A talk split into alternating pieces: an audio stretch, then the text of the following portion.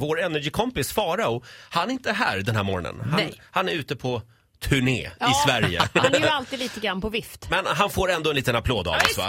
Eh, han, eh, ja, det är ju mycket Madonna-prat just nu. Hon Mm. har lämnat landet nu. Ja, ja, nio, vi, alltså hon flög vid tio Ja. igår. Och igår låg hon bara på hotellrummet Ja, i, gud i vet vad hon Stockholm. höll på med. Jag Nej. tror att hon hade en Stairmaster på rummet. För det har ju sagts Förlåt, att en- Stairmaster, den här trappmaskin. Jaha. Det sägs Ja. att Madonna har en sån i alla sina rum på sitt kontor och så. Hon står och trampar och trampar och trampar och trampar och det är därför hon ser ut som hon gör. Jag tror du har fel. Jag tror, hon, jag tror hon hade typ tre eller fyra 23-åringar på rummet. Ja, det är också en form av workout. Ja, för det gillar hon.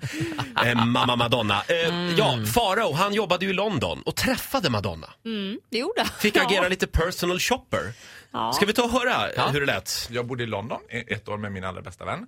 Och där jobbade jag på Hamleys, the greatest toy store in the world. Alltså världens största leksaksaffär. Och där var det VIP shopping. Och då var det bland annat så att jag skulle göra VIP shopping med Madonna. Och då fick du alltså ett brev. Från Madonnas management, där det första som stod i brevet var Only spoken when spoken to.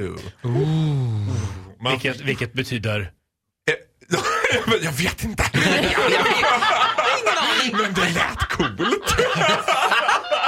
Men det betyder att man får bara tala när man blir tilltalad. Grejen var då tyckte jag inte att det var så konstigt. För jag kan förstå också Madonna, hon är där privat, hon vill handla liksom, men only spoken when spoken to. Och då är det jättemånga som frågar mig, men hur var det att handla med Madonna? Men att handla med Madonna, det var ju precis så som man förväntade sig att det skulle vara att handla med Madonna. Only spoken when spoken to. Hon tilltalade ingen. Utan hon pratade via sin assistent, vilket var liksom, det blir så absurt. Ja. Men det absurt också blir när man kommer på sig själv, hur mycket man finner sig i den där hierarkin.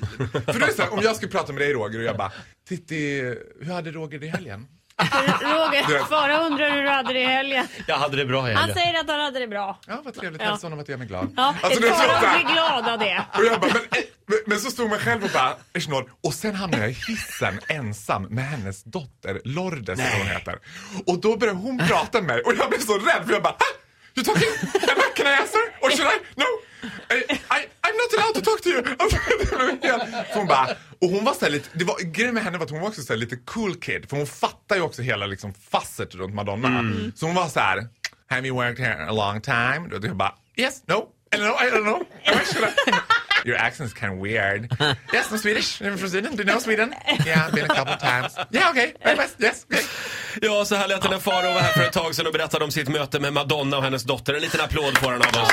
Jag tycker vi riktar en liten tanke till personalen på Grand Hotel i Stockholm. Väl kämpat hörni! Väl kämpat. Nu kan ni andas ut. Madonna har lämnat landet.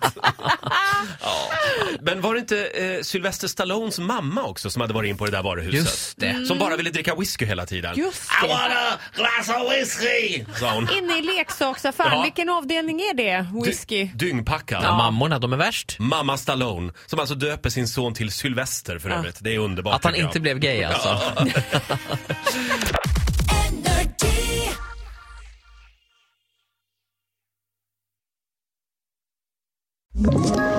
Ett poddtips från Podplay. I podden Något Kaiko garanterar östgötarna Brutti och jag, Davva, dig en stor dos skratt. Där följer jag pladask för köttätandet igen. Man är lite som en jävla vampyr. Man har fått lite blodsmak och då måste man ha mer. Udda spaningar, fängslande anekdoter och en och annan arg rant. Jag måste ha mitt kaffe på morgonen för annars är jag ingen trevlig människa. Då är du ingen trevlig människa, punkt. Något Kaiko, hör du på Podplay. Därför är gardinerna.